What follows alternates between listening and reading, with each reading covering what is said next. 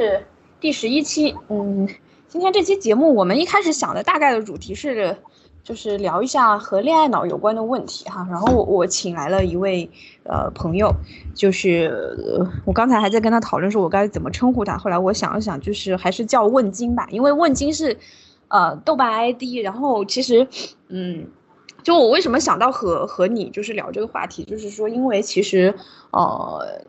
我在在看到你的那个帖子之前，我没有太在互联网上看到相对比较系统或者说是专门的，就是对这种有毒关系，呃，恋爱中的这种相对畸形的关系做科普的人，就有有一些，呃，心理咨询的一些自媒体或者说是呃商业公司的一些服务号啊，就像什么简里里啊，那那个 Know Yourself 之类的，但是他们更多是比较。就是对心理问题泛泛而谈的，可能捎带一两篇中对这种恋爱中的一些呃有疾病的人格去科普一下。但是真的是你是相当长的时间，而且相当呃系统和专门的去在做这种科普，在这个简中互联网上，然后。呃，我我记得我一开始是当时好像是跟你连线，就是想咨询你一个我生活中的小问题嘛，然后后来就，呃，就是从呃二次元就是当到的这个到微信微信上面来的，呃，然后但是最近呢，就是 发现你又不见了，你在豆瓣上又不见了，这这是怎么一回事呢？嗨，大家好，我是问金，啊，我理论上是一个从二零零五年开始的十五年历史的豆瓣人格。对，纯豆瓣人格，因为我不大用其他社交媒体，嗯，然后呢，就随着这个，呃，环境的变化呢，就是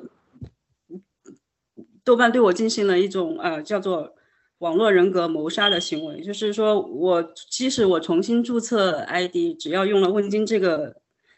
呃称呼呢，那就会被封杀，所以呢这就是现状。然后呢，我最近也觉得就是说话越来越困难了，那我就干脆不说了吧。就非常简单，我我我我也没有什么太大的啊依恋，就是我是一个依恋感非常少的人，对人对事物都如此。对，其实嗯，对，今年我们能能感觉到，就是豆瓣它那个整个审核标准都往上提了很多，但是哎，反正挺挺神奇的，因为我觉得你的那个科普它是一个很纯粹的、很很垂直的一个科普，然后可见他们对于这种让大家讲出恋爱关系中的种种。种种罪恶的事实是非常警惕的，他不需，他不希望有一个人来就是告诉大家这些事情。但是，哎，就就以我自己而言，我自己之前确实不知道有这样的人存在啊，所以就是今天就呃想做这样一期节目，呃，但是这之前其实还有另外一个契机，就是另外一个让我特别想来讨论这个话题的原因，就是前段时间我听了一个。就是 GQ Talk 他们的一期讲恋爱脑的播客哈，呃呃，其实他们那期播客前面还有一个影子是呃海马星球的一期讲呃恋爱脑的播客，然后 GQ Talk 紧跟着就做了一期和那个播客就是有一点暗暗的回应的一种意思的一个播客，然后整个这期播客它，嗯嗯怎么讲呢？我这个时候突然失语了，就是嗯。他充满了对这种，就是他他让我不能理解和非常不舒服的点在于，就是说，呃，他认为恋爱这种关系，他。有价值的地方在于它的危险性，然后他认为现在的这种女生要搞钱，然后不要靠近男人，就是种种这种呃口号呢，它是让人去变成一个就是呃就是人人这种跳入爱情的这种革命性的这些非常浪漫的这种举动，呃，所以就是所谓人之为人的一些特征呢，就是被这种商业社会的一些很简单粗暴的一些东西给谋杀掉了。然后他觉得我们不应该这样，不应该把自己的生活过成一种甜宠居士的爱情。然后我呢就非常的愤怒。对我，我对此感觉到非常的愤怒，然后我就想，我们一起来做一个这样的节目，对，嗯，然后我后来也把这期节目的链接发给了问金，就你，你要不可以先讲讲一下你当时听完，好像你也没有听完，就当时你听到一半，以及后来的一些，就我们对话中你的一个第一感觉，嗯，对，听前我只听了。呃，大概三分之二吧。听到三分之一的时候，觉得很正常，因为感觉他是在说，哎，就是说我们可能是会，呃，比如说像追星一样的是吧？我们追的就是一种感觉而已，而且我们也知道追星的，呃，边界在哪里。我们就是哎，心心里小小的激动一下是吧？我们就也就完了这个事情。这个小激动应该是被允许的，不应该被批判、被被批判的。那听到这里，我觉得也也也没什么太大问题吧。我们确实有时候追求的是一种。一种心理的感觉，对吧？只要只要不弄得太过分，像就是沉沉湎其中影响其他正常生活，那都确实是可以的。但是后面就出现问题了，可能就是，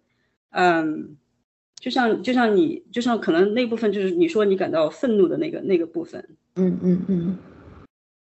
我我第一感觉就是这是一个非常外宾的一个言论，就是当我觉得甚至不只是外宾吧，这个外可能不是外国人的外，而是外星人的外，就是他完全不理解，就是我们整个地球上，嗯，女性在这种被以爱情之名。这种你这种关系绑架下，就是做出了多少伤害自己的事情，并且就是甘之如饴。然后他来指控我们现在当代的呃女性，就是不愿意涉入危险之中。就这种这种怎么说？他对于某一个阶层，可能就是那期播客他那个几个主播，他们自己那个小圈子范围内是他是有一定合理性的，就是因为他们那群人过得就是非常的无聊，然后需要通过这种事情来找点刺激。就他们从小这种生活范围、生活经验都是一个按部就班的，就是这种这种中产阶级的这种。就是他们可能爬个山，他都觉得自己人生达到了一个新的高度。但是对于我们大部分的女性来说，然后尤其是中国，对吧？就是一半以上农民来说，他们被绑在爱情名义下，就是经受了多少的伤害。然后他在这样一个呃有流量的一个平台下去去传播这样的一个信息，我觉得就是啊，我我我我很生气，我觉得非常不负责任吧，就是缺缺少一种知知识分子一种自省性吧。对，这里有一个视角的问题，就是他们看到是自己的那部分生活，他们的生活在一个相对稳定的中产环境。当然，呃，必须要说一下中国的中产阶级，因为他没有这个，知道很多人，嗯，他他本身没有太多的中产阶级意识，他可能就是上一份稳定的班，然后有一份稳定的小收入，他没有觉得自己很富，所以他从来不觉得自己特别中产阶级。但实际上，这样已经就是说，在一个。嗯，在世界范围内的话，这可能就算在一个中产阶级范围内了，你知道吧？主要关键是他的生活稳定性。嗯，那那就是他们这些人并没有意识到，就是嗯，很，比如说，比如说上大学的上大学的那个人，全世界只有百分之一不到。嗯嗯，然后实际上，尤其像比如说现在在美国的话，很多人的。最大的这个就是收入的这个鸿沟，实际上就发生在高中文凭跟大学文凭之间。你上完大学之后，你的工资就会上升一个档次。嗯，那那那那这个之下，实际上美国人这个大学文凭以下的人，他的工作也是非常辛苦的。那个那个他那个强度非常大，收入也很低，然后很多人没有医保在裸奔，是吧？就是，所以这个他们的不确定性非常大。那这些人的生活，他们的生活，嗯，他们的所谓的爱情就。呈现出完全不同的面貌，那这个就是说，我们得看到这部分的人，而且就是因为这部分人是占绝大多数，在全世界。对对对对对，嗯，中产阶级是一个非常小的群体，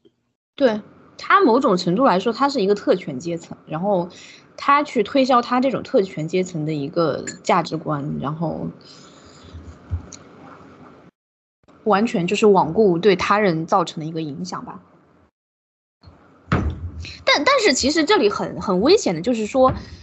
他是少数的，但是呢，他在这种传播价值观上，在传播意见上，他又是一个非常强势的阶层。这点上，他甚至要强于就是比他更上的那一个阶层，就是所谓的真正的一个就是巨富的阶层。就是中产阶级在传播价值观上特别，就是我不知道，好像在中国和美国，它都是一个特别有，在全球都是一个特别有优势的阶层，就是他对上对下，他都有他的优越感存在。这个这个就很好笑，对，在欧美是因为中产阶级人群确实是占到了可能占到了百分之六七十啊，嗯，然后巨富阶层始终是金字塔尖是非常少数的，所以那部分人，而且那部分人他在欧美呢，他就是说他也是低调做事情，就是他道德上面要求是有的，他跟中国还不一样，欧美欧美道德上对这些巨富阶层就他实际上是有要求，所以这些人都非常低调的，经常查不到他们的。查不到他们的来龙去脉，他们的事迹是吧？除非狗仔队去追踪之类的。那么中产阶级就，嗯，中产阶级就生活比较丰富，对吧？各种各样的文化活动什么的都是他们在，都是他们在发起，所以对他们掌握了很大的话语权。嗯，对我我觉得就是吐槽中产阶层可能也能吐槽一期，但是，哎，这个这个怎么说呢？就是这是这是他们能够发出这样一个观点的背景吧，就是。呃，只能说是就是从这个背景来说，理解他们这些东西生发出来的原原因原因是什么。但是就是对于我们的社会现状来说，我始终觉得我们现在这个阶段，呃，去讲就是爱情，它去鼓励女性去欢迎拥抱爱情中危险性的一面，就这个这个倡导它是很很有问题的。然后去对于一种更安全的爱情模式去去抨击，呃，就是整整个这一套东西都非常令我反感啊，因为它并不是一个真正的危险，中产阶级的所谓的危险，它的危险就是啊，我今天失恋了，哇，我好伤心，我可能伤心 三个月吧，这个人非常长情，我好了三年吧，算三年是不是？嗯，那那那他的工作照常，他的生活照常，但是对于一个非中产阶级，一个穷人阶层。你想想看，如果他面临是什么？他可能面临是暴力，他面临的是，呃，生命危险，甚至对吧？比如说怀孕，比如说在美国最近昨天，哎，最高法院，嗯，对对对，做出了就是，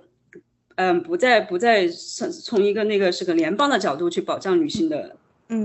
堕胎权，然后号称是，当然名义上是，哎，把 决策权下放到各个州，名义啊名义，但实际上是立刻有三十个州，近三十个州，实质上。堕胎都变得非常困难，影响了上千万女性，啊，直接影响上千万女性。那，啊，这个这个，你你想想看，如果在中国，呃，在中国可能堕胎不是个问题，嗯，但是呢，那钱是个问题，那医疗保障是个问题，对吧？生活是个问题，对吧？就是，对对对对，这个，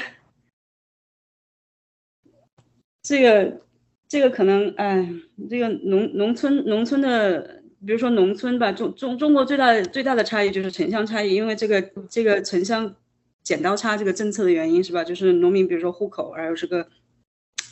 嗯，这个房地产，再有还有这个宅基地这些问题，这些导致一系列问题，导致他们这个整个群体，首先男性女性全部都脆弱，嗯，然后女性又更脆弱，那。你让他去追求，首先你让他追求的爱情，这个 这我都不知道该怎么说。爱情本身对他们来说已经很危险了，不要说是一个危险的爱情了，就是真的就是活着就已经很危险了，就不需要再在这上面。很危险，活着对，农农村农村里面，我记得，比如说还有，比如说。比如说那个早婚上，就是因为农村实际上太危险了。那些人那个环境就是你不早点嫁嫁掉，可能就要面临强奸，是吧？面临这个，比如说天天性骚扰，对吧？街头一群村村头一群年轻男性，是吧？盯着你是吧？还有寡妇也遭骚扰，是吧？这个是这个现在到现在依然是现实。嗯，所以 所以这个这个这个要看要看环境的。对对对对，就是。就是可能中产他们想象中的危险就是失恋，然后我可能三个月吃不吃不喝，然后变瘦了，然后就是以中产这个。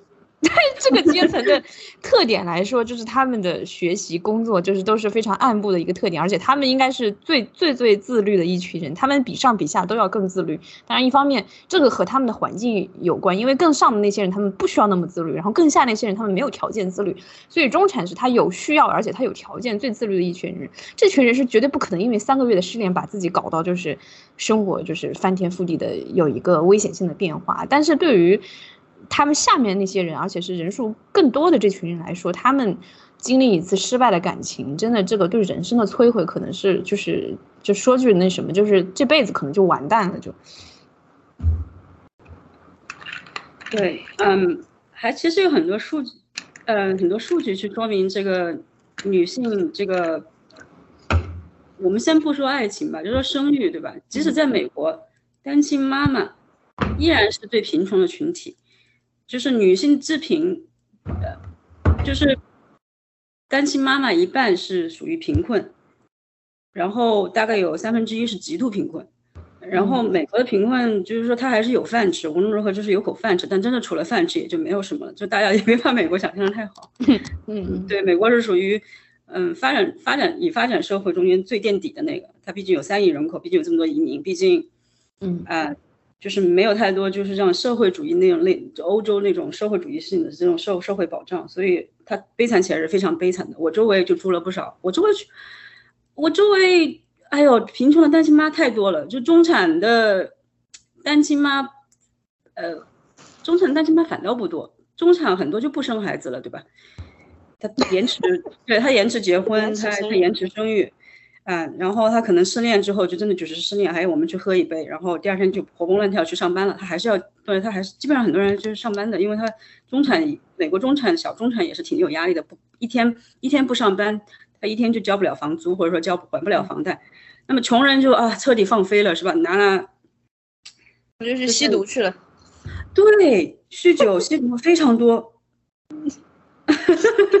你说他吸毒不刺激吗？不危险吗？这东西不比爱情给人带来那个多巴胺分泌要强一万倍吗？就是你，你追求危险这东西，你你不吸毒吗？你为什么不直接去吸毒？美国就有这个吸毒的自由，所以美国的底层的男性呢，他有吸毒酗酒的自由，他他就是有什么问题就吸毒酗酒去了。然后女性是面临双重的，呃，面临就是有双倍自由，一个是吸毒酗酒自由，一个是爱情的自由。一边失恋痛苦痛哭流涕，一边吸毒，啊，那个什么的。我我来提一个他们那期中特别迷，就是具有迷惑性的观点，就是我我之前也有分享给你，就是他其实他引用了那个刘擎的一句话，就是说爱情是一种最小单位的共产主义。对，这包括他那个 show notes 里面也提到了，就是爱情的革命性和所谓的什么最接近神话的这样的一些特质。就对于这个，你有什么看法？就这个形容的非常浪漫，就我们都知道，我们现在生活在就是重重的，就无论是资本主义也好，还是这种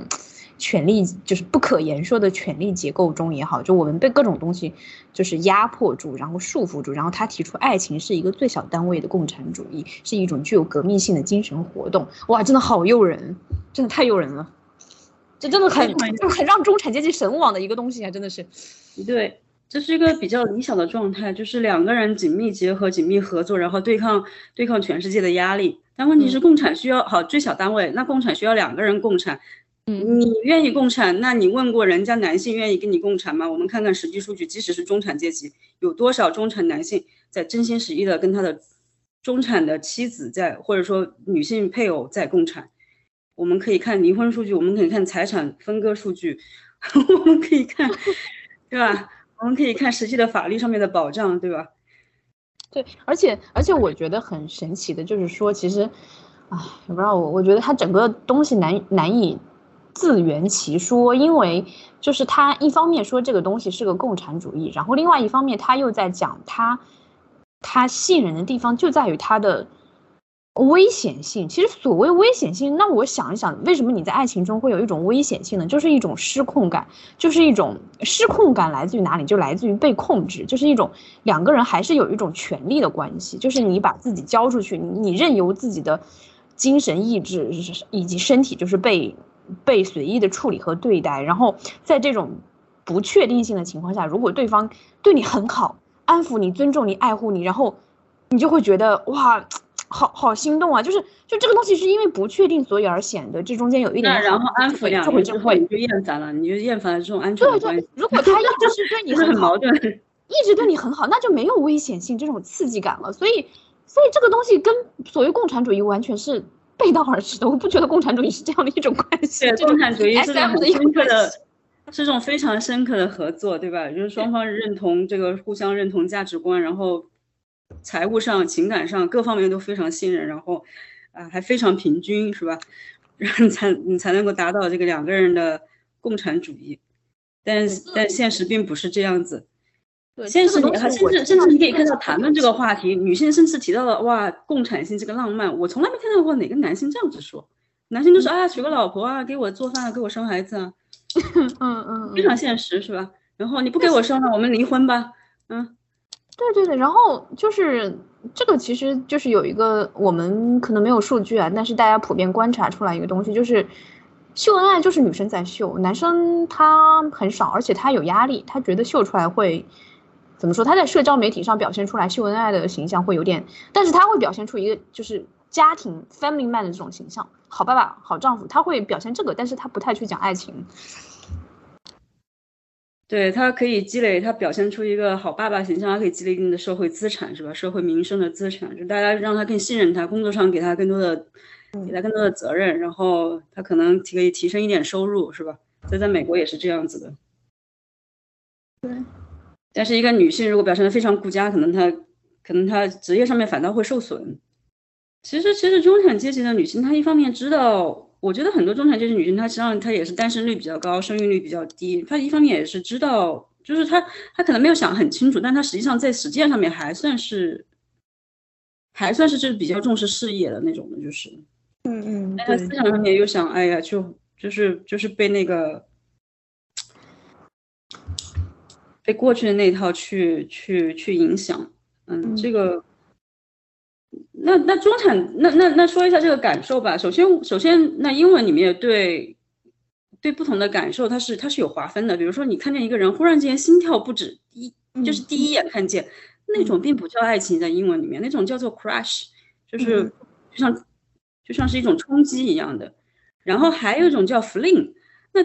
这个就是说我我我跟这个人可能浅浅的认识一下，或者说我甚至认识很久了，但是一直没有就是这种 romantic 的 feelings。突然之间，哎，有一天我觉得，哎，是不是有点那么可可能，就开始有点点幻想。那么这种就叫 flame。那实际上对于爱情的那个 love 的定义，它实际上是一个长期性的，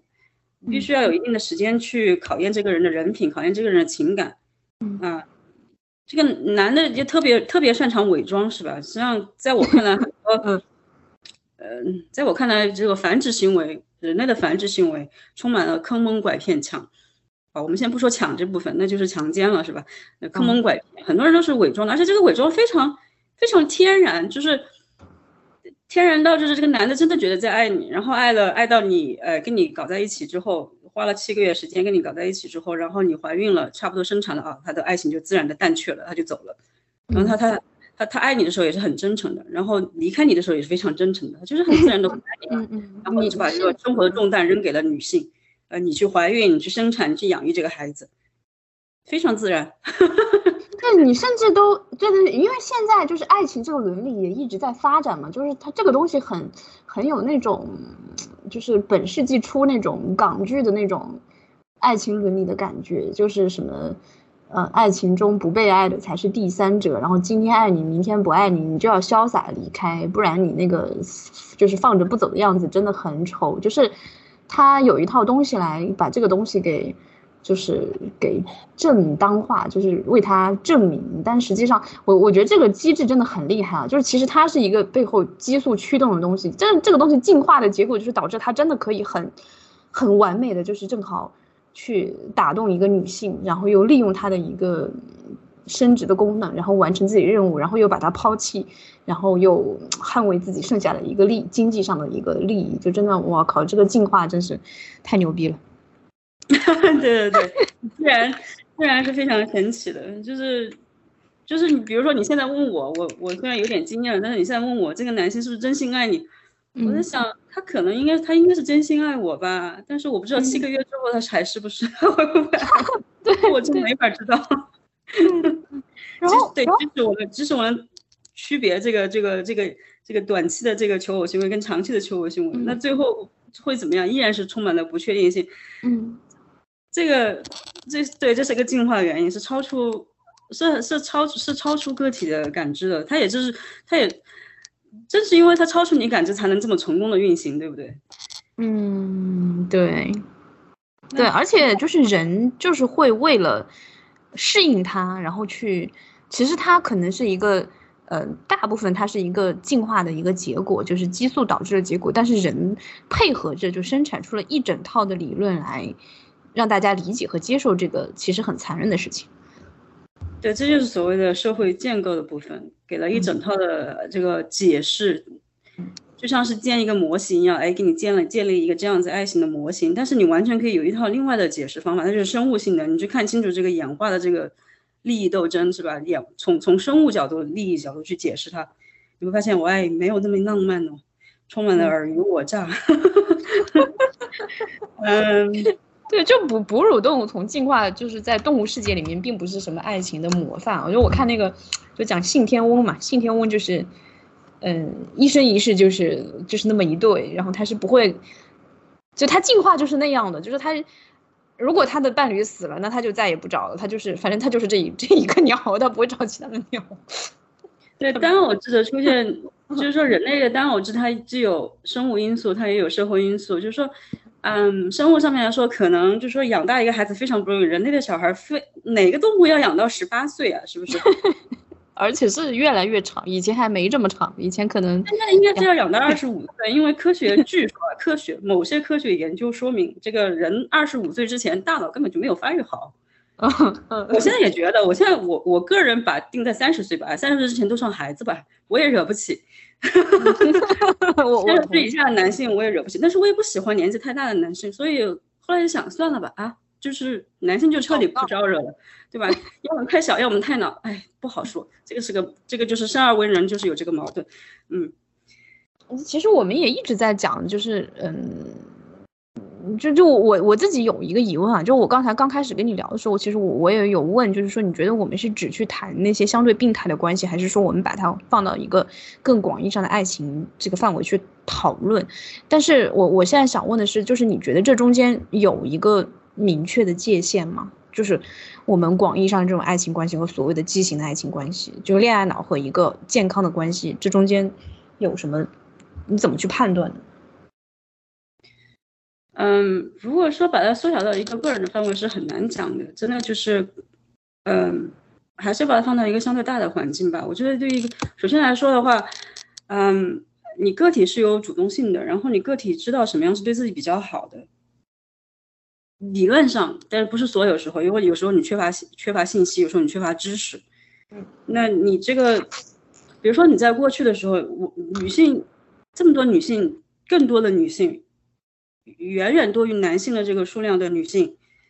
呈现出恋爱脑，实际上我觉得可能是一种生物演化以及社会演化的结果。那女性的话，就是要去负担这个养育，嗯，后代的责任，是吧？而且女性就是，而且在这个男性主导的社会，那么女性最大的那获取资源，他不是通过自己去争取，因为他的他的精力放在养育后代上面，那可能就是依附到某一个强势的男性上面，所以他出现了一个对强势男性、对这个暴力男性的倾向。呃，这个偏好有很多女生出现这种，那恋爱脑的话就可以去让他去合理化这些男性的这个行为，对吧？这个男性可能可能在一个，如果说你是一个自己有主导性的一个，你你你能跟男性比较平等的分享资源的一个环境，可能就是这个男的太暴力，你就你就不跟他合作，因为你觉得这样对你来说很危险。但是但是但是在一个你完全在一个女性完全没有什么资源的环境下的话，你可能就会这个溺爱老是很就就可以把这个。就可以去合理化这个行为，就可以去合理化这些男性的暴力，然后你就可以跟这个男性男性在一起，然后最后完成繁殖任务哎就可以了。那那如果如果说你只是一个只是一个只有繁殖的这个考虑的话，那这个那这个行为是合理的，谈不上什么暴力不暴力，因为这是你唯一的目的。那问题是。人就是呈人就是呈现出比这个更更广泛的，远远远远，甚至很有些人是远远超出繁殖这个这个东西，他他有其他需求，那这个时候可能就不合适了。那就是这那这个关系你就知道他对你多么危险。尤其你尤其你现在有些现代科学，有现代数据，有现代的统计，有这些现代技术，你会发现这样非常危险。一个现代女性，你本来可以去工作，你本来可以去掌握自己的自由，对吧？你可能你不用把自己的命运绑在那。绑在另外一个男的身上的时候，但是你这个恋爱脑就让你去放弃了你自己的工作机会，放弃了自己的那个独立的机会，然后把自己不确定性，把自己的未来变得高度不确定，本来没没有必要的高就是高度不确定。那这种情况下，我觉得就实际上是已经是一种，就实际上是一种已已已经是一种不明智的决定了。你可以叫他有点畸形吧。嗯，对这个其实，嗯。这个其实我觉得就有点回答我们之前，就是我们前面讨，就是之前讨那个话题，就是我跟你，我不是跟你吐槽那个梦华录吗？嗯嗯，就我不知道为什么要搞出一个这种人设的男主啊，就是火眼网啊，杀人如麻，就是凶狠，然后嘴巴又很贱，就是这种人设男主。然后其实你讲到这这中这中间的合理性嘛，就是一通常来说，这种男性他是。占有很多社会资源，所以你你要只是为了繁殖，那你就要靠这种人就好了，你就可以做一个他的繁殖工具，你就可以活得很开心。但如果你是想要一些更高层次的东西去追求人的一个主体性的话，那其实人理性来说，人为什么要和不尊重自己的人在一起呢？或者说是不尊重？其他人的人在一起呢？就因为他尊重你，或者他其实也不尊重你，他可能有一点宠爱，但是宠爱不是尊重，就是这个是抛开繁殖这个背景来说，这个是说就你你没有办法理解，但是他在恋爱中就变得好像很正常，或者说我们的嗯呃恋爱文化文艺作品中就变得很正常，而且很受推崇吧。我不知道这个比例有多少，我觉得这里面如果如果说这个比例是在上升，就这这种类型的作品比例在上升的话，这说明一个趋势。像你看，改革开放刚刚开始的时候，因为大家都是真的叫百废待兴，很多人都是叫一穷二白，然后像我那个时候，我就是经历那个时代，像我那个父母辈，他绝大多数人都离婚了，嗯，因为生活没法继续。那以前就是国有企业非常多，然后这个全部都是国有化，然后没有私有经济，最后经济搞到就到处都是三，它具体的表现形式是三角债，就因为实际上经济就是运行不灵，它没有一个无形的手，一个市场去操纵，它的供需是不灵的，所以有的地方，嗯，它该有的东西它没有有，有的地方不该就是嗯市场不需要东西，它可是照样在生产，反正是国有企业这个计划经济嘛，对吧？那那个时候突然放开的时候，嗯，离婚了，那个时代那那个时代那个时代的人。就是八十年代末九十年代初的人，父母辈经历还是非常惨的。我们先不说东北怎么样，因为我不了解。嗯，那南方的话，实际上南方是可以南下，而且加上那个广东改革开放这边，就是首先是深圳嘛，对吧？嗯，开放对香港那边特区，接下来是广东。嗯，所以很多人都南下去打工了。那个那个时代，就是他度过那个痛苦之后，我我只说女性啊，度过那个痛苦之后，他们他们那些女性就。很快的就投入到了改革开放的大手中间去打工去做生意，就养育自己的孩子。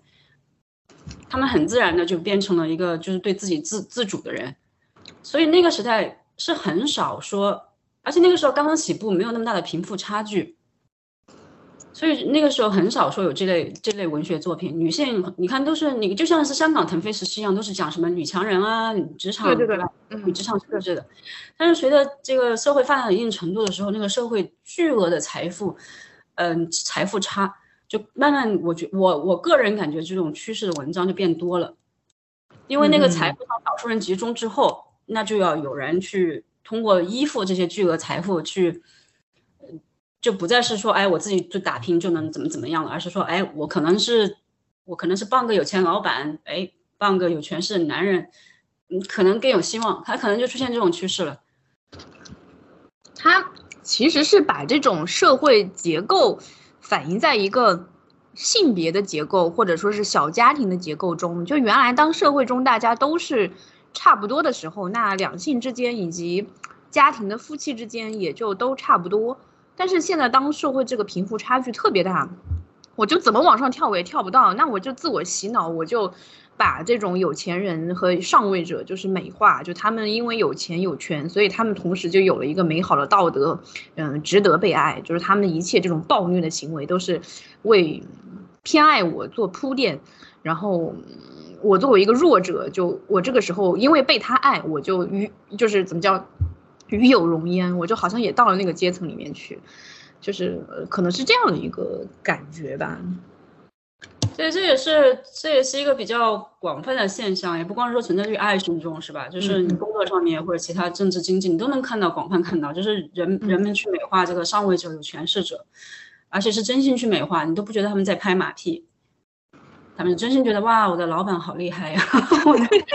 老板，我的老板哇，今天做了一点慈善，好高尚啊！嗯，你看我的朋友跟我同阶层就没有这么厉害。对，现在慈善事业都是有钱人的事业嘛，就有钱人拿来刷简历的。嗯，所以要扭转这个认知是。是比较困难的，他可能因为这有他的这个同，我又回我又回到生物基础上面了。这个就是这样的人，他可能更容易幸存，无论是他自己的心理上面，对吧？不不至于，如果说你整天就想着哇上位者，对上位者哇，这么多资源哇，我好抑郁啊，是吧？嗯，那首先就人人是趋利避害的，心理上也是的。我只要不这样想，我就开心了，那为什么不呢？对吧？嗯。就是他们享有权利和资源，是因为他们值得。你就这样想，就好像就舒服很多，而不是说因为他们是强盗。对一个目标太大的时候，你就不愿意去实现它了，你就反倒想，哎呦，我就是不喜欢这个目标。人都是这样子。另外，另外一方面呢，你把他们美化之后，那这些美这些这些上位者愿意接受你。你要是人是非常敏感的，有百分之七八十的信号都是非语言信号，对吧？你你你心中有一点点这个对上位者的不满，他可能都能感受得到。这个老板可能就决定他是不是把工作给你，所以这也是有进化基础的。对，就是这个。其实我就想到，我之前有想过，就是所谓女性的作为一个群体的觉醒啊，就它不是说单纯对男性这个群体的怯媚，它是应该是，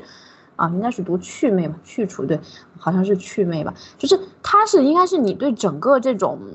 权力这种迷信你要打散，无论是对一些政治偶像，还是说一些就是商界偶像，还是说对任何这种。嗯，就因为现在包括大家追星啊，就 idol 啊，现在以前是我记得我小时候追星还是追那种贫穷男孩子啊，就哇好励志啊，好感动啊，你看他什么多可怜啊什么，然后现在都是时代不一样，我们对现在都是追少爷嘛，就是富二代，都是都是这种，就是然后就拿出来吹什么我 idol 多有钱什么的，就这种，对，就是你你你不把这个整个一套对这种东西的迷信打掉，那其实。嗯，你仅仅去谈性别觉醒，好像也不是太，嗯，会比较的无望吧？我觉得。对，这也是人比较，这个是人的主观意志比较迷人的地方，就是你不完全是，对，你不完全是去顺应这个潮流，你不完全是说，哎，我弱肉强食，我就是跟自然界一样，我最强就行，而是你忽然想到有另外一种可能性，你在探索新的可能性，我们能不能更平等一点？我们能不能更合作一点？我们能不能更信任一点？我们能不能？打破原来那个方式，我们有没有其他的？这就是社会构建的部分。嗯，我觉得这部分实际上是真正具有革命性的。它不一定是你要走上街头去直接去抗议，或者说，嗯，或者说你去追，尤其是尤尤其不一定是你去追求爱情的危险性的那种革命。我是真的很迷惑，现在唱的这句话。对，因为实际上你表面上你在追求爱情的危险性，好像哇，我好像很勇敢，但实际上是一种你在屈服于你的生理的冲动，你在屈服于一个自然的弱肉强食的这个趋势。其实某种意义上是一种屈服，并没有那么的反抗，并没有那么的革命。真正的革命可能，也我也不想说真正吧，这个标榜自己真正也是非常邪教的一种行为。就是，但是我认为就是。更有更深层一点的反抗，实际上是你要意识到更深层的规律，然后去去了解它，去去利用它，甚至去甚至去改变、改善它，改变这个现状。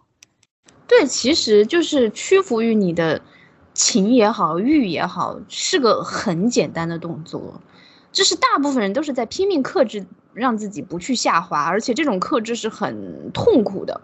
所以说你你你把自己的这种所谓的放纵吧，这里放纵是中性词啊，就是讲的这么这么伟大，就就就就就其实还挺反常识的。可能对于中产这个就是出生的设定的时候，就就就把自律写入基因的人群来说，这个确实是很反他们人性的。但是对于大部分人来说，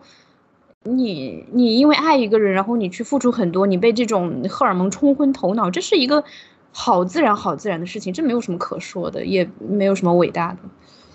哎，我身边的美国底层人群，他们根本不认不觉得自己什么是反叛的，他们就是很自然的吸毒、酗酒、杀个人，是吧？这边都有枪，我楼上就杀过人，坐过牢啊。楼上的女孩子，她就她只有二十出头，二十不到，二十不到，有了一个孩子，然后她的她的男朋友就是跟人家毒品交易，但是想要这个毒品又不要钱，又不想给钱，然后就哇，然后对方也急了，就是拔枪，结果她的男朋友拔枪先拔，可能先拔了一秒，就按照她的描述啊。他们不觉得自己多反叛，他们就是啊，这就是我的生活环境啊！你看我天生就生活的把把我听得半死，我我我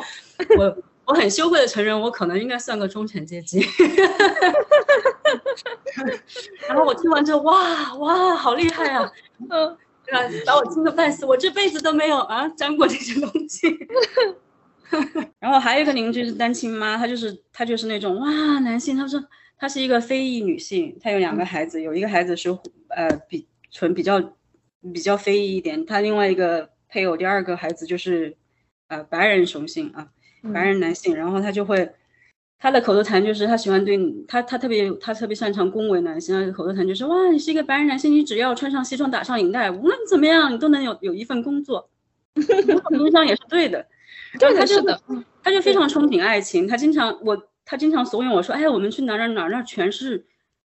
decent guys。他的 decent guy 就是有钱，他也不管这个人是不是 decent，反正就是 decent，穿着西装就是 decent，穿上西装就是 decent。对，给他钱，比如说帮他买买饮料，给给他一支雪茄，因为雪茄比较贵嘛，那他就是 decent。但是他自己付出多少呢？他养这两个孩子，美国的社会保险又是最低的，嗯，他他不得不他不得不去那个靠，比如说，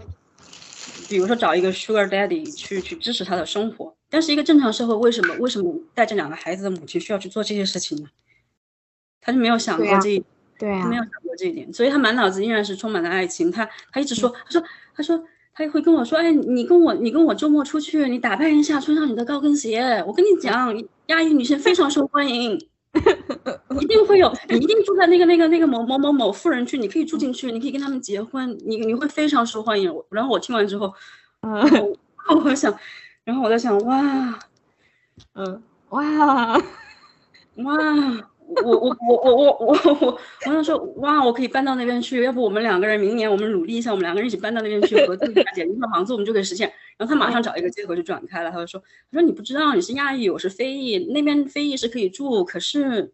种族歧视非常严重，我不愿意搬过去。他就开始给自己找借口了。不是我发现，然后这个女性就是一个非常有爱的单亲妈，但是她同时。他就合理化能力非常强，合理化那些有钱的男性，然后合理化自己不愿意去跳出这个目前这个环境的这个，嗯，这个行为，嗯，所。以，对，这就是现状，嗯，在美国就是非常非常明显，就是你做了什么事情，你去吸酒喝，你去酗酒，你去吸毒，没有人会拦着你的，没有人说，哎，这样不行，他们会说，啊，不要不要去 judge 人家，这是人家的自由选择。那这个情况下，向下的自由就非常明显。女性的向下自由更明显，对吧？你去找你去找 Sugar Daddy，你 没有问题。嗯嗯，某方面是没有问题，因为你为了生活是要，但是但是他现在都不是为了生活了，他现在现他他现在偶尔跑过来就是像像我，像我吐槽他的溺爱的烦恼，就是他的实际上实际上是一种 Sugar Daddy 的烦恼，就是 Sugar Daddy，嗯，他他真心他觉得自己真心爱上了 Sugar Daddy，他觉得是爱情吗？嗯，他觉得是爱情，他很苦恼。他的 sugar daddy 并不苦恼，你看非常有意思，他的 sugar daddy 并不哭呢，这这这对吗？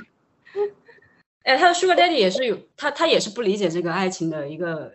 在我看来，我个人定义爱情是一种真心的利他行为，我真心希望你好，嗯，哪怕你哪怕你不想跟我在一起，哪怕你是想跟另外的人在一起，我真心希望你好，所以这种是非常稀缺的，大部分情况下是一种混合，就是有一部分自私，有一部分利他。然后他就是他会，比如他我的单亲妈邻居，这个单亲妈邻居，很多单亲妈，我很多单亲妈朋友，我啊，我也不知道为什么这么多，可能买，可能就是这样子，对。然后他是其中一个，他是我的邻居的单亲妈，他就会，他就会去合理化这些男性，他就会，嗯，嗯，找很多理由。我我觉得这里是不是有另外，比如说他会他会把他的那个 sugar daddy 对他的控制理解为爱情，嗯，他的 sugar daddy 比如说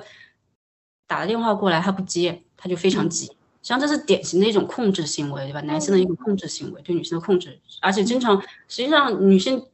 根据谋杀数据、家暴数据，家暴三分之一的美国女性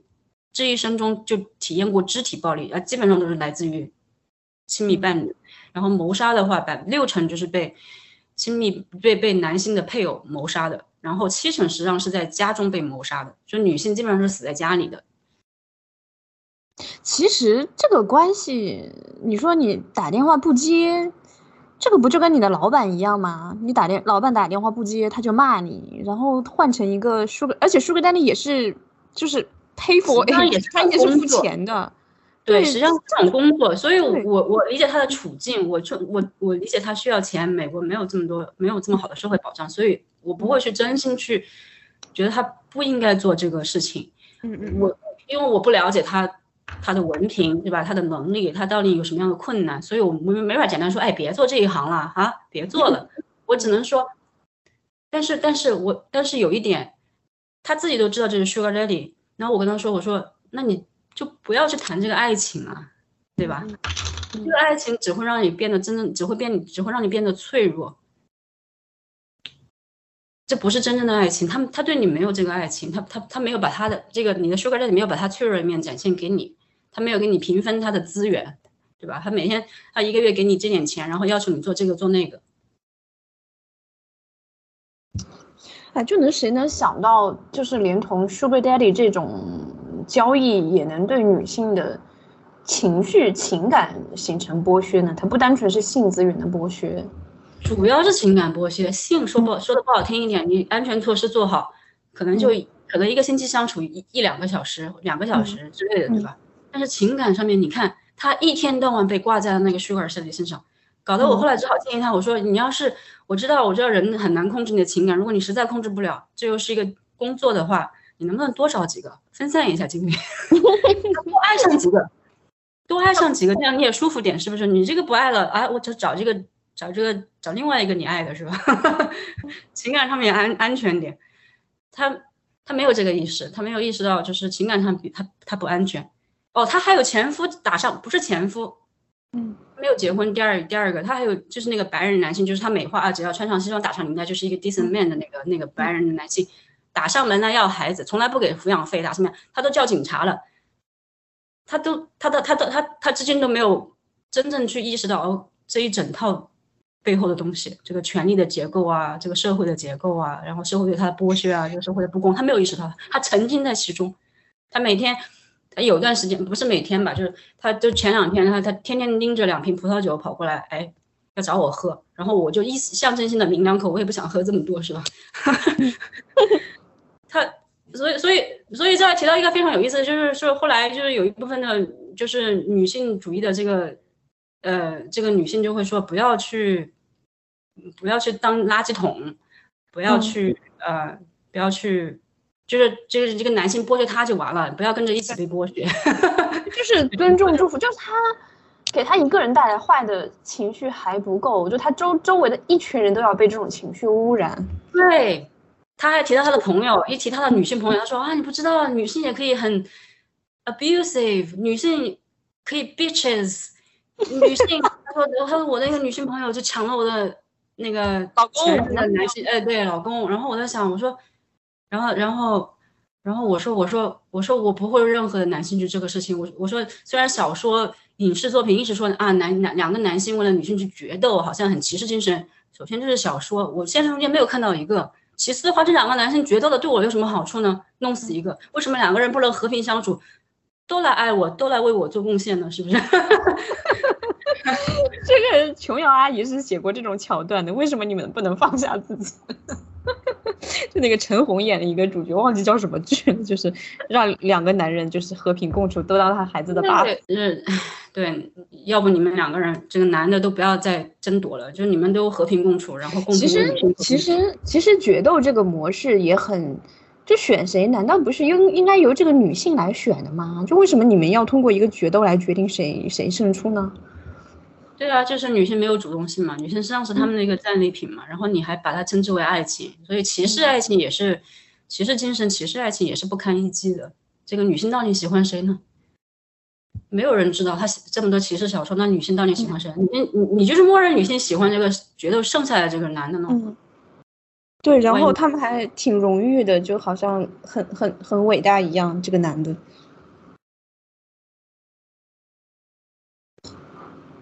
实际上很多问题都是因为这些男的的争夺在造成的。这战争说白了就是对这些男性对这些周围各种资源的争夺，对吧？最根本当然是繁殖资源，就实际上就是女性根本就。一个跟他们不是一个同样主体性的一个人，他们所以所以其实爱情这个伦理，它一直是跟着这个社会结构的变化。你就像那个时候，它就是一个歧视爱情的，它就是，呃，它其实主要就是说，在那个时代，我不知道应该是就是，嗯，前资产阶级工业革命以前的那个时代吧，就是它一方面它是是那个宗教的原因，它是它是专偶制的，在在在欧洲这个社会，然后另外一方面，但是。人在这种就是家庭的利益，以及宗教以及繁殖之外，人人一定是有情感需求，这个东西你是抹杀不掉的。然后，他就搞出一套骑士和情妇，就是男的在外面找情妇，呃情妇，然后女的在外面找骑士，就这样的东西来来讲这样的爱爱情故事嘛。然后再往后，可能就是工业革命以后就出来了一些资产阶级的一些爱情故事。然后早期可能是那个就是类似于什么，就是就是那个呃简爱啊，就像类似于这种这种故事就出来了。然后再往后就是现在了，现在嗯。就大家相对原子化的时候，后现代的时候就出来一个，就是我我昨天跟那个小朋友也提，就另外一个播客嘉宾也提到，就是那个萨利鲁尼，就是他写的那种东西。反正就是你你一直是跟你的社会，它始终是围绕着你这是社会的，就是大家你需要什么样的爱情，我就制造什么样的作品出来，然后来就是让你合理化这个东西。在在中国又是另外一套，中国那古代就是。嗯，对，就是这这个其实跟海海马星球那个那期恋爱脑那个嘉宾提到的有点像，就他提到其实，呃，他是学男性的嘛，就是男性是把自己这种性需求，然后繁殖的需求，然后一个 soul mate 的需求，然后找饭搭子的需求，找一个商业 partner 的需求，就是分到不同人身上。我不不不希望在我的配偶一个人身上找到，其实你也找不到这样的配偶。但是我就想到中国古代，其实呃，中国古代大家就是那个家族利益，或在大家有那个正房妻子。然后繁殖，就是找妾，嗯，就是找妾，一直找到生到你的孩子。然后你的精神需求，你就外面找妓女，妓女都是会琴棋书画什么的，什么都懂的，然后就就可以去谈恋爱。就他把这个东西就是区分的很清楚，其实然后然后都还挺快乐的，就每一帮人都还挺在自己那个体系里面就活得就很很舒服。然后这中间的这个。这个妻妾妓，它的这个层次其实也是男性需求的一个层次。就最重要的当然是你这种，呃，就是所谓的这种家族的这种荣誉感、这种身份感。然后再次就是你在这个基础上，你要有一个繁殖的孩子，谁生的其实不重要，就是你要有个孩子。然后最后是你的这种恋爱的感觉，就是以以此就就就是搞出来这么一套东西出来。对，但是他是充分的把男性的需求摆在了，嗯，男性的需求占了百分之百，这个里面女性的需求那些。那些成为妻子的，那些成为妾的，那些成为妓女的女性的需求，完全看不到。嗯，而且他们的需求怎么样满足？在一个男性帮你把男性把规则定好，把你划为三三六九等，把女性划为三六九等之后，那其中女性的这些每个女性的需求怎么样满足？这是不可能的。所以，所以我一直说，就是情感剥削实际上也是非常，情感实际上在我看来是一种智能。它是一种，它是一种高于就是那种简单智能，就是哎，什么一加一等于二啊，或者是由 A 导致 B 导致 C 的那那那那种智能的。它情感是比较复杂的，就是它混合了一堆简单的逻辑和一堆，比如说随机性，还有比如说你要冒险是吧？这是一种随机性，这是一种算法，它是一种智能。然后，那它那那女女性的情感，如果说如果说。陷入陷入到这个男性竞争的规则里面的话，你的情感并没有，并并并不能，并不能维护你自己的利益，实际上你的情感最后也得不到满足。嗯，因为你的智能并没有得到最大的发挥，你就是，唉，你你你想去体验更多的社会，你很简单，你想去体验更多的，你是你想去有更多的体验，你得去做更多，但是你陷入到这个男性的世界中间，你怎么样做更多？就是，哎呀，我觉得我一想到爱情这个词，曾几何时，我我对这个东西，就是充满了一套自己的话术，去美化它，然后也很向往啊，就可能，对，每个人每个人都有这个时候。我我不能说我在美化爱情，但是我有我自己的爱情的一个蓝图，然后直到生活教我做人，我活了这么多年之后，发现，哎。世上不存在这样的感情，就男男性的那个头脑根本就没有这就没有这根筋，你知道吧？在这块没发展起来，就是缺失。对他们真的是这个社会不要求他们发展，他们就自然丧失了这块能力。嗯，所以我也呃，所以所以您后来那种，比如说那种，比如培养养育型的，我在想，我养我养不出来。你虽然你很这个这个养育型的，比如说养育一个完美的男主，就像比如说那个那个《源氏物语》里面光源氏去养育一个。女孩女孩子从小到大变成他理想的爱人，对男性可能对女性这样做容易，可是你要我去养一个男孩子，可能最大的可能性是，最大可能性顶多把他养大了，是吧？可能像个妈一样，对吧？我觉得一个是反他把我反过来把我给杀了，这个危险。就一个一个是你会很很累，就你你干点啥不好，你养个人你去改变他，然后第二个就是这个东西太不可控了，就人养子女尚且失败率很高，你养一个成年人就。就即便男的，那你高晓松不是养那个西柚米养到最后，就人家也跑了嘛？就你你去塑造一个成年人这种东西，就是，哎，怎么讲呢？就是。而且男性啊，你说这个女性配偶，你把她养成一定的情况，她跑了之后，对吧？那社会全社会帮着你去谴责这个女性。你看这男的对你多好啊，巴拉巴拉巴拉，还可以还可以帮你挽尊一下啊。然后钱方面，你可能你你你你，对吧？你投入也不是那么大。你要是换成一个男性的话，他胃口可大了，对吧？就是全社会都告诉你男的要有野心啊，是吧？嗯。然后他跑了之后啊，肯定会说，哎，这男的就是要跑的呀。肯定是一个女的，你这个女的不行，是不是啊？你怎么可以限制像男的这样子？所以这就是，这是非常不平等的一个状态。你所以我想了一下，没可能，哪怕是养成系，我也没可能。哎，我放弃了，我我就是不行。对，而且，哎，我不知道，我这部分想法可能有一点天真啊。我觉得，你爱情首先是两个平等的人格嘛，你养一个人出来，这首先他就前提就丧失了一个正当性吧？我觉得。嗯，那也是个理想爱情吧。但是你要想想看，你要一个男性的爱情观来看，爱情就是我要控制你。嗯嗯嗯嗯，我对你爱就是我对你的控制，你得给我做家务，你得跟我生孩子，你得对我忠心。我不需要对你有什么回报，但是你就是得爱我，这就是我男性的爱情观。你看多好，没有任何问题，完美。我唯一问题是我不是个男性啊。我我的那个蓝图，你刚才说的蓝图，我我的那个蓝图是，就是我我以前是受《红楼梦》影响很深的，就我那个蓝图就是那种宝黛式的爱情，就是就是 soul mate，然后充满了尊重和理解，然后他们跟我觉得那个真的是一个共产主义，就因为他们跟周围的世界格格不入，他真的是有革命性的，就是宝黛的爱情，就他是一个就是在那样的一个世界里面非常特别的两个人，然后。找到了彼此，就这个是我一直以来的一个爱情蓝图。然后，当然，当然就是曹雪芹之所以伟大，就在于他空前而且绝后。就你，你不太能够，对他要是到处可见，他也就不可贵了。然后你看看他自己，他给哪个女性制造了那个那个小环境嘛？我我我很怀疑啊！我不了解他的生平，他的他的 他是一个古。我大概知道一点，大概知道一点，就是以后也就是酗酒嘛，酗酒，反正就是死的也比较早嘛。是这样的，他也没有说，他也没有说，因为这个爱情，因为他想，他想给哪个女性制造一个，就是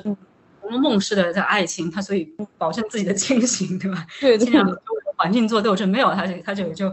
啊，随便他，我穷困潦倒了，我就这样瘫倒在地上了。就是这是我看到最伟大的男性了，就是啊，我就放弃了，我躺在地上了，瘫在你了，这是我看到最最伟大的男性了。嗯嗯嗯，就我我我之前跟另外一个。就是我另外一期嘉宾叫长颈鹿同学聊过这个，他他的那个蓝图都是一种，就是很统一的一种，就是，嗯。就是这个关系里面没有太多荷尔蒙的东西，就是他甚至他磕了一个 CP，那个男性是个太监，就是这个绝就绝对杜绝的是荷尔蒙的东西，但是女性是个王后，就是男性仰望女性，然后不是很追求他肉体层面的东西，这个是他他们磕的每一对 CP 都是，当然不可能每一个 CP 里面男性都是太监，但是都是会很很类似于这种模式，因为他一开始跟我讲说是他喜欢这种男性仰望女性，我就给他举了个例子，就是我看过一个韩剧叫叫密会。就是刘亚仁演的，但是他马上就说这个不行，这个里面荷尔蒙的东西太多了，性张力太多，这个就磕不起来。对他的深层原因，可能还是意识到男性的这个性的这个张力实际上是非常危险、非常非常暴力、非常有占有欲，就是对玩不起，尤其是大环境下面你玩不起。对，就即便他好像是社会地位比你低。然后各方面劣于你，就你们两个穿着衣服走在路上的时候，好像这个男性是比女的要就是更底层一点的，但是，一一旦到了性这个层面，就马上又掉回来，就又不是那么一回事了。最底层好，我们就算就算是就算比如说武则天养着一个男宠，但是性上面回到生理的时候，武则天要承要承担怀孕的危险，要承担性病的危险，更高的性病风险，要承担。生可能生育致残，甚至致致死的危险。嗯，这就就在就在就在呃十九世纪的时候，嗯，在在这个洗手，在大家意识到洗手清洁的重要性之前，医医医院里面产乳热死的女性达到百分之八，就是一百个女生里面八个死于产乳热，就细菌感染，那些人都不愿意洗手。现在社会稍微好一点点了，是吧？我们医医术进医医术进步了。那还是还是有很大的生育风险。所以那这个回到生理层面上面时候，女性又这个是必须得承认的，女性的风险非常高。那我你知道吗？我这辈子。就稍微有过 crush 那几个男生，比如说小学有一个，我首先我 crush 的周期非常长，我没有男性那么花心，我可能几年时间 crush 一个，然后我真的就是 crush，一点表示都没有，这辈子这个男的都不知道我 crush 过他，我从来没有 就是精神骚扰过任何人，就这方面啊，可能，嗯，你看，但是但是男的，你看，我记得比如说我小学的时候，对吧？小学一年级，一个男生把我绊倒，还抓我头发。嗯，我我我长到这把年纪，我才发现，我我研究这些整套东西时，我才意识到，哦，原来他喜欢我，哇，我当时以为他要杀掉我。你你说到这个，我可来劲是，你知道我初中的一个同学是怎么表达对我的爱的吗？他朝我扔石子，他每天下下放学的时候，他就跟着我回家，然后一路上他就在后面拿起那个小石块，就一路上冲我扔。后来他给我写了一封情书。这个这个他们的脑回路是非常的让人，所以说这个东西是一个。这个东西是一个可以通过一一方面是基因遗传，一方面是通过社会文化这个去去传导的一个东西。这男生生下来就知道去骚扰、占有女性，去伤害他们，去把它变成自己所有。然后你管这个叫爱，然后社会把它合理化成爱。对。然后可我后来在想，那可能我把这个认为是爱，可能是会幸福一点，因为我小时候我没有把它合理化成爱，我第一反应是我不高兴。或者说没什么知觉吧，就跟他们一起玩，到很后来才发现，这个这个这个情况，那那就后来就浑身回想起来一身冷汗哦，感谢我的这些周围这些男性不杀之恩呐，这个感谢当然是打引号，我当然不会感谢他们，嗯。对，初中的时候，呃，高中的时候，一个男生，他他他他自我感动，折了一大一大瓶什么幸运星啊，什么千纸鹤给我啊。其实作为一个男生来说，已经很不错的。我觉得这种情况值得鼓励。就是如果你把你多余的精力去什么揪头发、扔石头、绊倒我的这个精力花在折幸运星上，已经是很不错了。但是他送送给我之后，我第一反应就是你送我的这个干嘛？我跟你无缘无故的，我就说我不要，是吧？然后他就转身就扔到垃圾桶里面去了。这是一个实际上后来我就去。看这些心理学啊，看这些、这些、这些、这些东西，才意识到这实际上是一种情感上面的惩罚行为。你不接受，我就扔掉它，对吧？自残这种行惩罚行为，它威胁你。你看你不接受我的感情，我就我就我就自杀给你看。自杀都已经算好的了，这只是情感勒索。最最狠、最凶狠的就是直接对你进行攻击了，对你进行物理攻击，那这个就后果非常严重了。然后大家都把这些叫爱。这这这我这我实在爱不起来。那如果这叫爱的话，那我算了，我就是个无爱之人吧。我我还是要先活命为好。对，就是就其实就是我们之前那期就说到开始说到这个 talk 那期播客嘛，就是他他讲的那个爱，他把它讲成是浪漫爱，就是浪漫之爱、激情之爱。嗯，我我理解啊，我理解他就是讲我们那个前三个月那个荷尔蒙就是激素分泌非常旺盛的那个阶段，呃，所以它是一个危险之爱。这个东西里面一定是有一些攻击性的、压迫性的东西在的，否则平等是最最不性感的一种关系了。平等是很人人是在压迫中会会感体验到一种一种快感和高潮的，就是就是这样。人是需要一定的刺激，需要一定的新东西，因为人本性是要探索的。因为在尤其在过去漫长的进化史中间，你不去探索，实际上原地不动是肯定会被灭绝的。嗯，个体也会被灭绝，然后种族很有可能也不动的就就慢慢消失了，对吧？永远是那些探索新的环境的东西慢慢演化，慢慢演化出其他新的物种。所以这个本能是存在的，在于所以，但是但是但是，我觉得前提不是去在于。不是去在于去批判这种生物性，确实确实不是这种生物性，就是它有它一定的合理性。但关键是，嗯嗯，对，任何模型都是错误的。可是有些模型是用的，你得搞清楚这个模型适用于哪个环境。比如说你中产，对你这个中产的模型，你真的不适合于你中产之外啊，人家是会死亡的，人家是会失业的。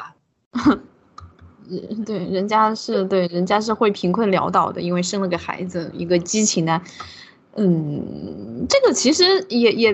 对你你就是，哪怕是放在一个相对富裕的阶层，我们往前推很多年，你就像一些，你像安娜卡列尼娜呀，还有像包法利夫人呀，就她这里面这种激情，最后都导致了女主角的死亡，都是导向这样一个结局。都是自杀。自杀更像是一种男性的那个文学作品对女性的一种惩罚，惩罚，无意识的，无意识。他觉得他在描写一个美好的女性，但但实际上他是一种对女性的规训。他希望女性是这样子，如果他追求不到自己自己的爱情，他就是自杀。嗯，这个是我后来才意识到的，因为因为这两本书其实我是小小学的时候看的，然后。呃，我我承认大部分是看不懂的，就因为尤其《安娜卡列尼娜》，它里面加了大部分的就是就是列文那条线，就是讲俄国那个农奴改革那个，我压根就看不懂吧。反正就磕磕绊看下来，我当时一个懵懂的直观的感受就是，我觉得这两个女女性都是很美好的，然后她们的结局是很悲惨的，这是我当时一个很朴素的理解。但是到我现在我再去看一些解读的时候，发现啊，原来作者对他们是一个不能说是完全敌意，但是态度是相当复杂的，至少有一部分是敌意的。就是这两本书的作者，对这些女性其实是可能有一半同情，但同时也是有批判的色彩在里面的。这是我现在才知道的，就是跟我小时候那个很第一反应是差距还是蛮大的。对，所以我说就是它也像一本小说，也像是一个模型，对吧？模型它也有放对它地方，在当时的话，它是对当时社会环境的一种一种一种反叛，一种挑战。但是放到现在的话，一个女性还是做这样的事情的话。因为，已经已经不存在贵族阶级了，已经不存在这种，就是女性必须得啊，就嫁给这个这个一个贵族，然后就就锁在那个位置上。你可以合你可以合法的离婚，现在现在三婚四婚都很正常。那那那那那这个这个东西就那这个东这个模型就放到现在是不合适了。那那同时也可以看得到，实际上还是可以看到隐约看到这个男性对女性的这个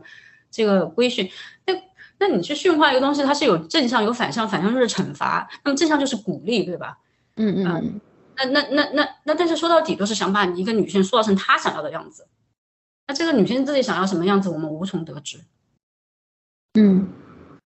没有女性写作，就嗯，直到今天其实都没有好的女性写作，无论是数量还是质量上，非常少。呃，就是他他写出来也很难被认可。他他，我觉得他可能现在是一种非正式化的形式，就是非出版，可能就是更散一点的社交媒体中的一个场合。嗯，大家大家抱团，大家可以，实际上某种意义上，每天的说话就是一种文学创作。每天的是是是是是是，我们发的朋友圈、广播都是文学作品，其实。对，嗯。